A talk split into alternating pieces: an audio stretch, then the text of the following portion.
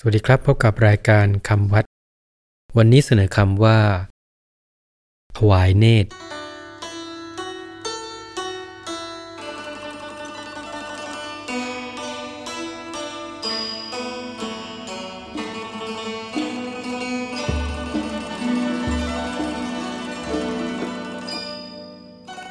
คำว่าถวายเนตรสะกดด้วย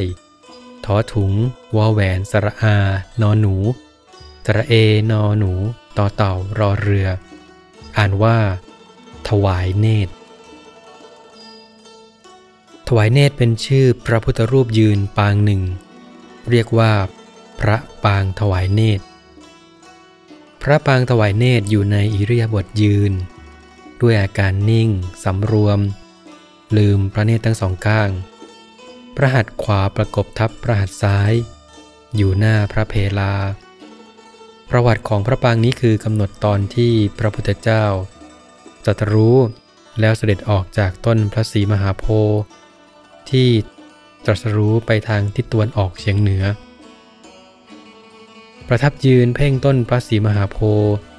โดยไม่กระพริบพระเนตรอยู่หนึ่งสัปดาห์ซึ่งถือกันว่าเป็นตอนที่อยู่ในช่วงที่พระองค์เสวยวิมุตติสุข